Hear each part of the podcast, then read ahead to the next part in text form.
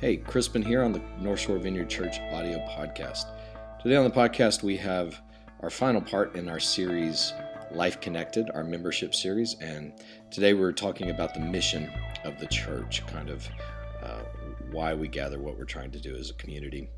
And uh, we're just asking people if, if this stuff resonates with you and what we've been covering over the last month. And if you want to sign up for membership for this year, uh, you can do that. And you can be a part of what we're doing, commit to being a part of that. So there'll be an invitation for that at the end. Also, uh, we start Relate this week after having to postpone it last week, our relationship course. So that's Tuesday, 6.30 p.m.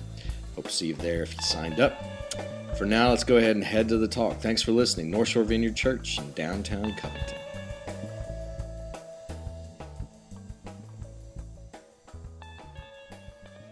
Well, we've been in our membership series for this last month. If you're if this is your first time here, uh, you get to kind of hear a little bit about what we're trying to do here at North Shore Vineyard. Um, if you have not been here in a couple of weeks, you can go online to northshorevineyard.org and listen to the. Basically, each week we're covering a different aspect of some of our core values here at this church. What kind of sets North Shore Vineyard apart and what we're trying to do here um, what makes us different maybe from some other things. Um, and, and we're just inviting you to consider these things. And if you would like to be a part of this church, like a, an actual member, uh, that you there's a membership form back there at the back, and you could sign up. And basically, it's just a membership covenant saying, I, I, totally resonate with these things. I want to live this kind of life in the upcoming year. Membership is like a magazine subscription, it only lasts a year, it does not automatically renew. Next year, we'll revisit these things again. And basically, so, so we're not asking you to give the rest of your life here to North Shore Vineyard, but if you believe this is where God's calling you to be, then commit to being a part of a year. And when we say commit, we say, you know, just be a part. Help do this thing. Be, you know, serve, give, do some outreaches, be a part of the community. And if you don't become a member, you can still attend. That's, that's fine as well. We'll let you in. So, but that, I'll, I'll cover that at the end. So I've, I've talked the past few weeks about different aspects. One was um, the importance of community as being the context.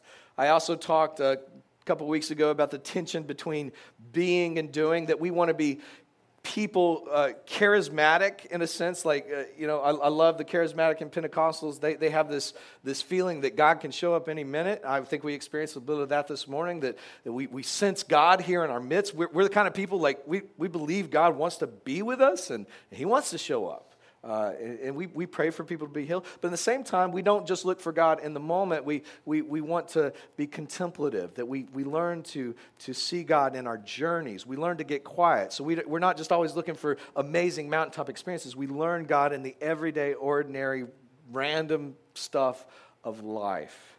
And so the tension between that, the tension between our activity for God, the tension between that and just sitting quietly with God.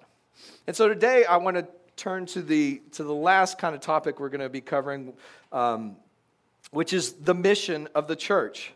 Now, before we get into the mission of the church, I want to tell you a little something about my own story. Um, a lot of people probably assume that since I'm a pastor, I do this for a living, that I love the church and I love pastoring. And I do, okay. Um, go. I hate it. You don't know what it's like. No, um, I, I do love what I'm doing, and I do love the church, and I do believe the church, in spite of all its flaws, is, is as Paul said, it's the wisdom of God that overthrows the powers of this world. It is, it, it is Jesus' bride, it's, it's his body. Uh, I believe all that. But I'll tell you this um, 12, 13 years ago, I was ready to be done with the church. Uh, I, I hated the church because for me, church, at least the organized institutional variety, had become a place of hurt for me. It was either a place that was harming my walk with God. Have you ever like gone to church and it's like, wow, I was doing good until I showed up at church and now it's like it's harder to follow Jesus now. I had some of that. The other objections that I had was sometimes it was just boring. You know, like I'm going to give up my Sunday morning and tailgating and all that to come here and sit to a mess, sit and listen to a mess. Some of you may be saying that this morning, but uh, sit and listen to some guy drone on and on and on about this and that. It's, it's just boring. The other aspect was oftentimes churches felt irrelevant. Have you ever just felt like, what connection does this have with anything else in the world? You know what I mean? It's like, it just seems irrelevant. It has no place in my ordinary life. So for me, I was just like, God, I just, I think I could just do better if it was just me and Jesus. Now, what's interesting, I, I think that experience that I had, it is becoming more and more common in this world. The, the statistics show that millennial generation is leaving church left and right. And it's not because they, they've given up on Jesus, they've just given up on the church. They don't need it. The church is irrelevant. It's boring. It's a place where you get hurt. it's destructive. That's the way at least a lot of them appear to be. And so by the late 90s, I was actually to a place where I was like, I'm, I'm giving up on the institutional church. I'm just going to do house churches. And um, I know some great friends of mine who do house churches and, and they get a lot out of it. Um, and I, I, started reading a bunch of books on people who do it, you know, just leaving institutional religion behind. And, and, I went to retreats with people who were into that. I, I went to workshops on how to do it. I wanted to see, like, what is this stuff like? What I found out in my personal experience, I don't want to say it's everybody's experience, is that you can be a small group of people meeting in a home and be filled with all kinds of hurts and bitterness and cynicism. And that's no fun. Like, as, as much as I didn't like the big institution and, and all the things that hurt me over here, I realized we can be just a negative group of people that are navel gazing. And I'd rather just be down at the corner bar because at least I could be sad and, you know, have a beer. The other thing I found with, with a lot of the house church model is that it doesn't have any impact on the rest of the world. I mean, it's a group of people who have retreated from much of the world because they value their relationships, and those are tight, but oftentimes the, the, the, the, sense of urgency and mission to, to connect with the surrounding world doesn't happen. And you know, as a musician, one of the things to me is like, like one, of, one of the reasons I play music is there's something in a song where you connect with other people. I love that. Like there's sometimes where you're playing a song and nothing's going on, but then you you you and, and you've been in a, a concert, you know? There's this, just a moment like I went to a U, U2 concert years ago, and it's like when everybody in the room is singing the same thing, it's just like you feel connected with the it's just it's just it's it's a transcendent moment.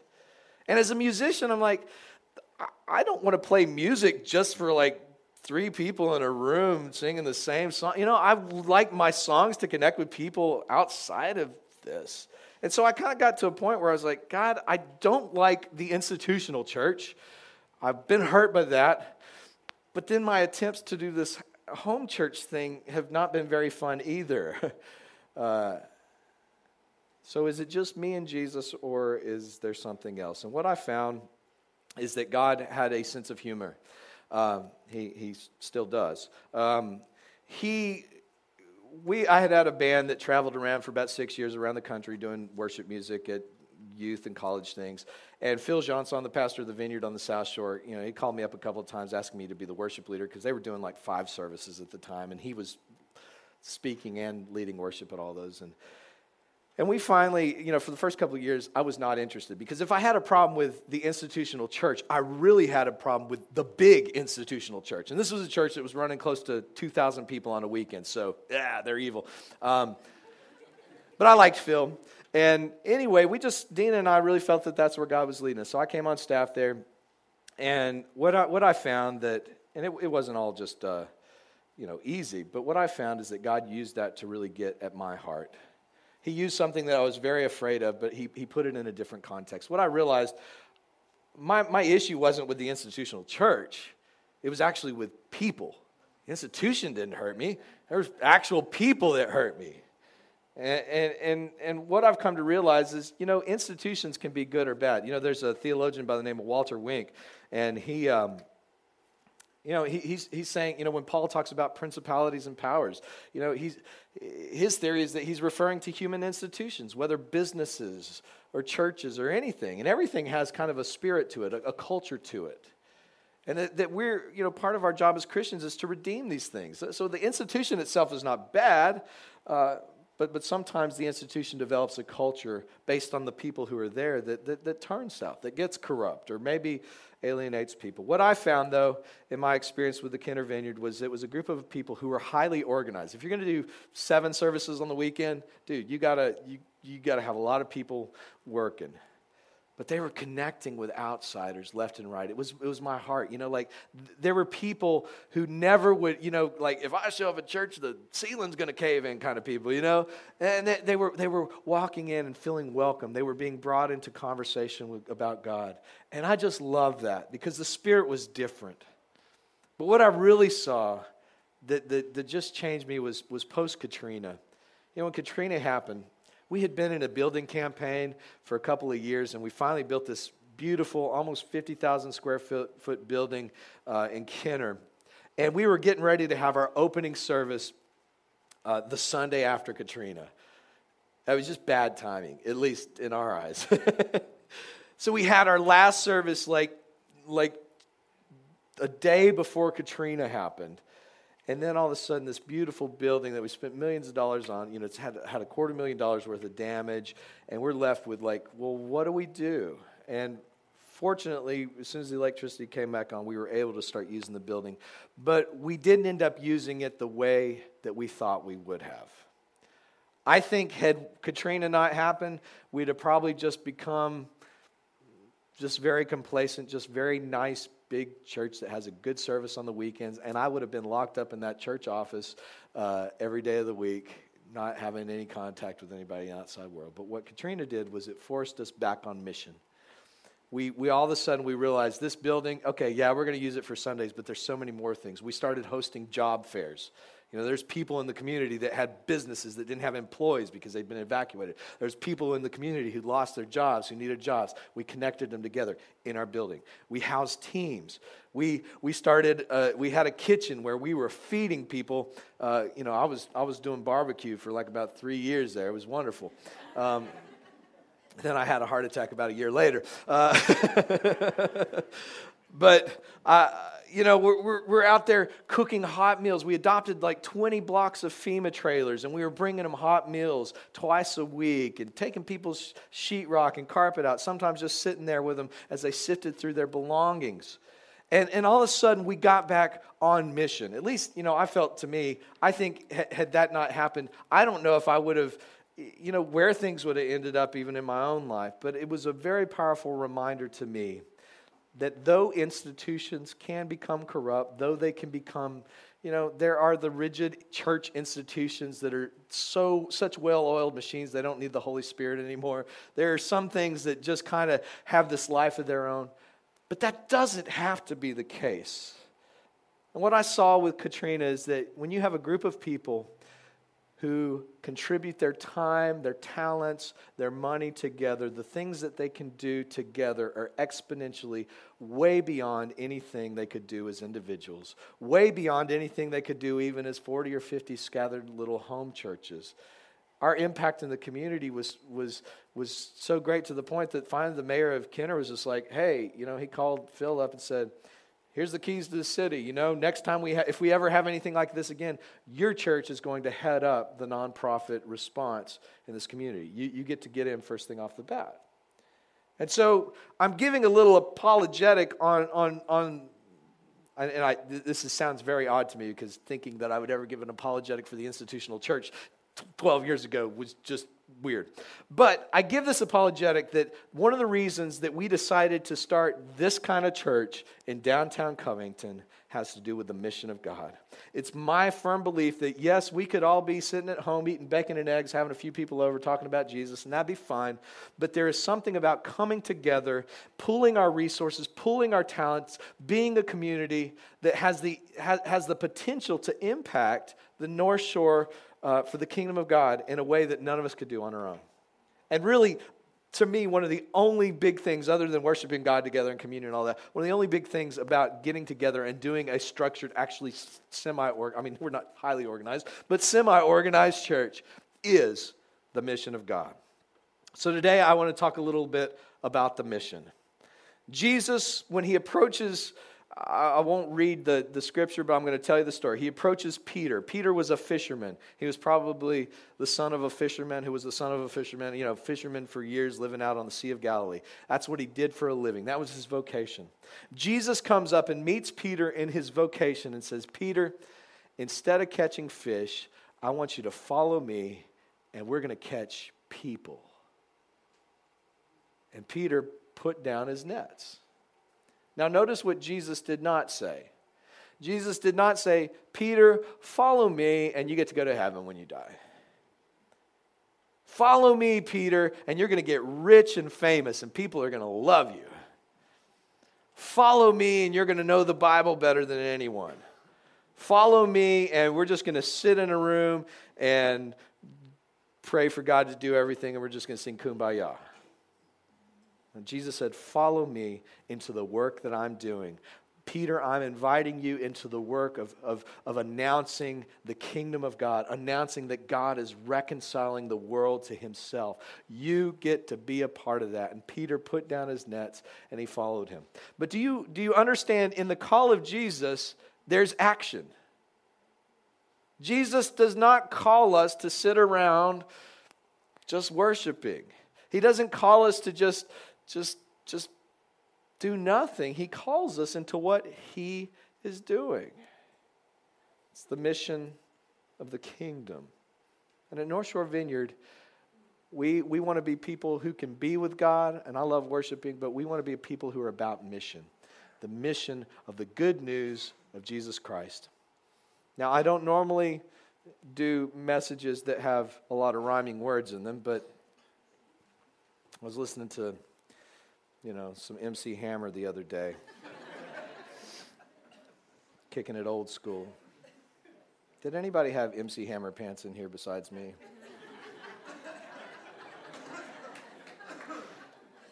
Confessions. Does anybody have pictures?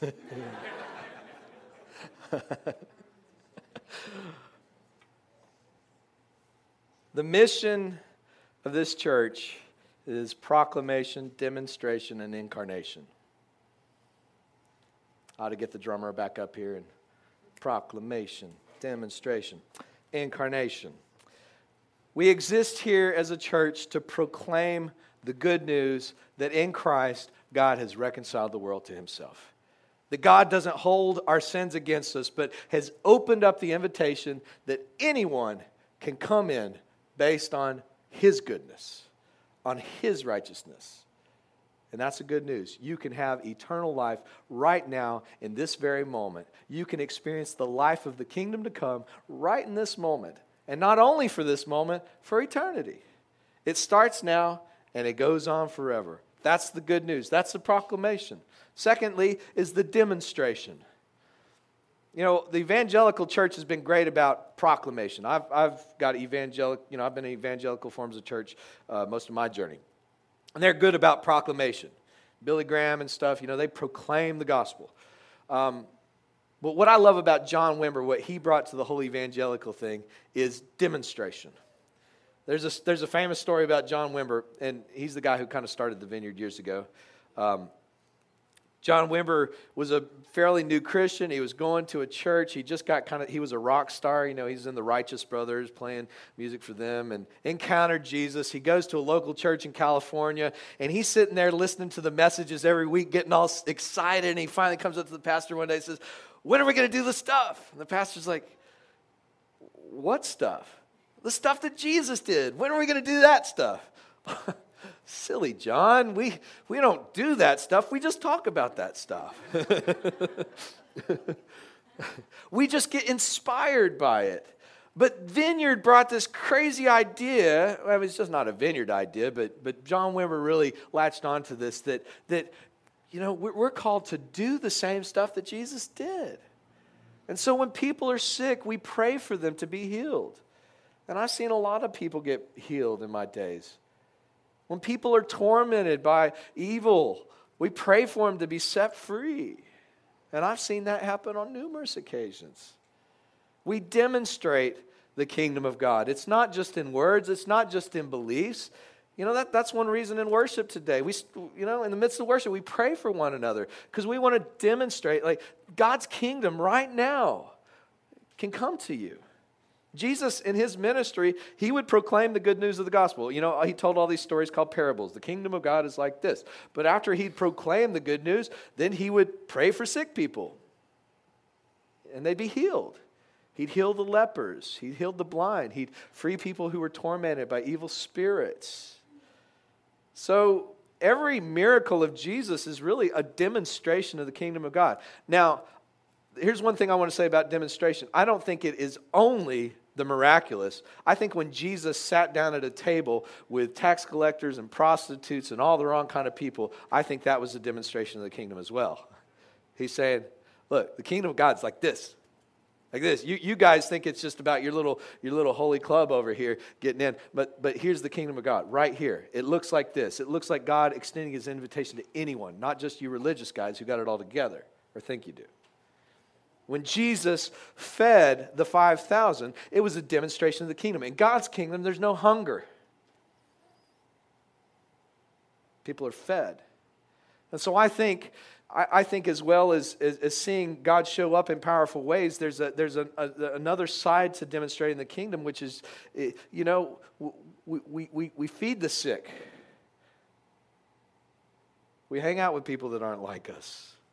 And finally, and this kind of merges into incarnation.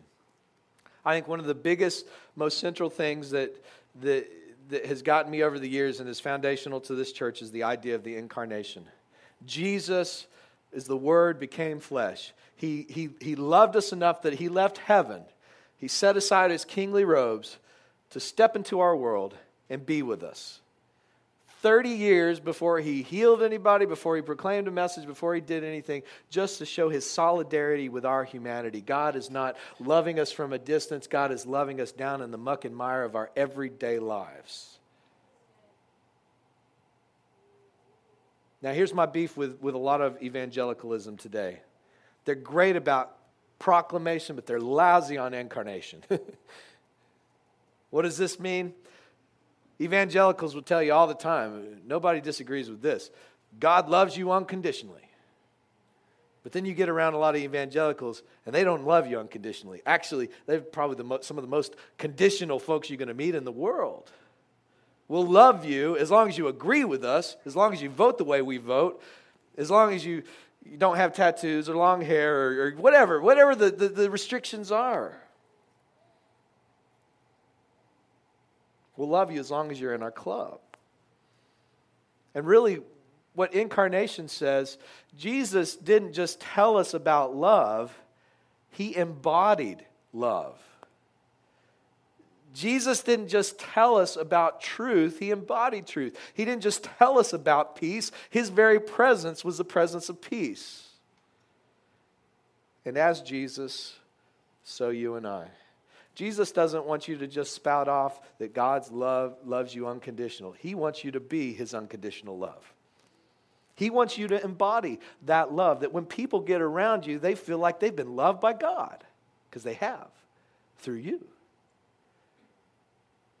Jesus doesn't want you to just spout off scriptures about the peace of God that passes all understanding. He wants you to be the peace of God. That when all the stuff's hitting the fan, when everything's going south, when people are freaking out everywhere, they get around you and it's just like, wow, there's something about this person. you ever been around somebody who's just like peace in the middle of the storm? you just be frazzled and crazy. And these are the kind of people you call up when you're going through it because it's just like, wow, there's something different. God doesn't want us to just proclaim His goodness, He wants us to embody His goodness. This is the incarnation. Now, you know, the Apostle Paul kind of said this in, in 1 Corinthians 13. I'm paraphrasing. Incarnate, I mean, proclamation without incarnation is just making noise. He says, if I speak with the tongues of men and angels, if I know how to prophesy, but I don't have love, if I don't have the substance of love, I'm just making noise. I think for many people, the evangelical church in, the, in America, and I say that as one who considers himself part of it, for many people, the evangelical church is just making noise. just saying stuff, because there's no embodiment of the true love, the forgiveness, the peace, the hope that is found in Jesus Christ.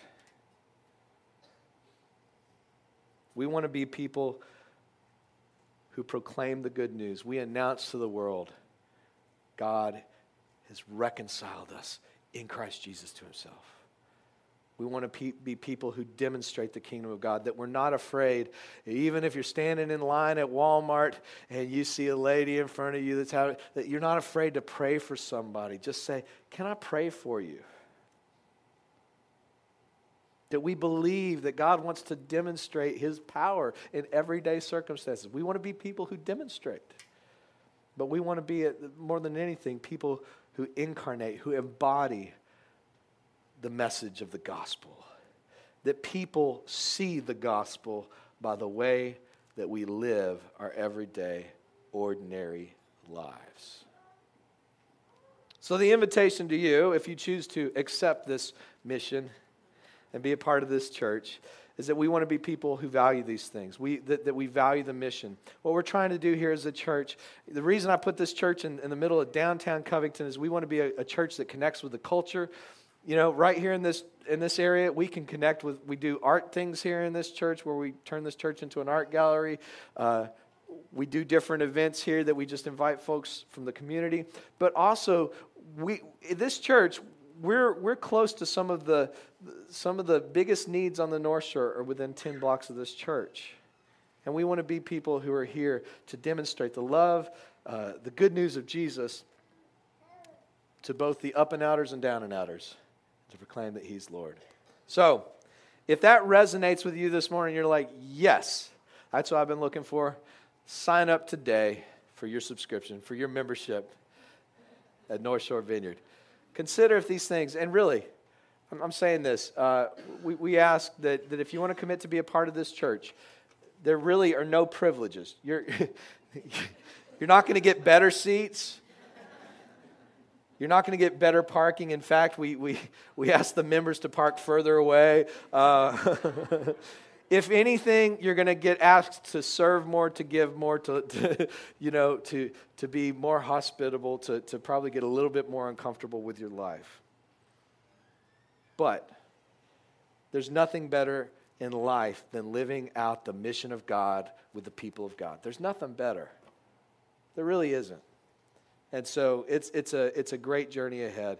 And so if these things resonate with you, we've got some forms back there on the back, uh, kind of with the outreach proposals. It's a membership covenant for this year. Just ask you to pick up one of those days, uh, one of those papers today. And if you feel like God is moving on your heart to be a part of this, uh, bring it back in the next week or two signed up. If not, you can still come around. We're still going to love you. And uh, you can still have coffee too. Why don't y'all stand up? I want to invite the prayer team up here. And, and as I close in a word of prayer, if you want to stick around and get some personal prayer today, um, feel free to do that. We'd love to pray with you. Lord God, we thank you for what you're doing in our midst as, as a people. We thank you for your sweet spirit among us this morning. God, let this church be a place that, that proclaims your good news, that demonstrates your news. And at the end of the day, let us be a people who embody the good news.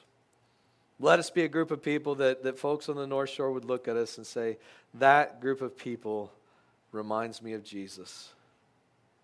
Let us be the body of Christ, your representation here on earth. We ask this by your grace and by your Spirit. And in your name, Jesus. Amen. Thank you for coming. God bless y'all. Go Seahawks. Broncos. Broncos. Forget all about it. Just, okay. Go, go Saints next year.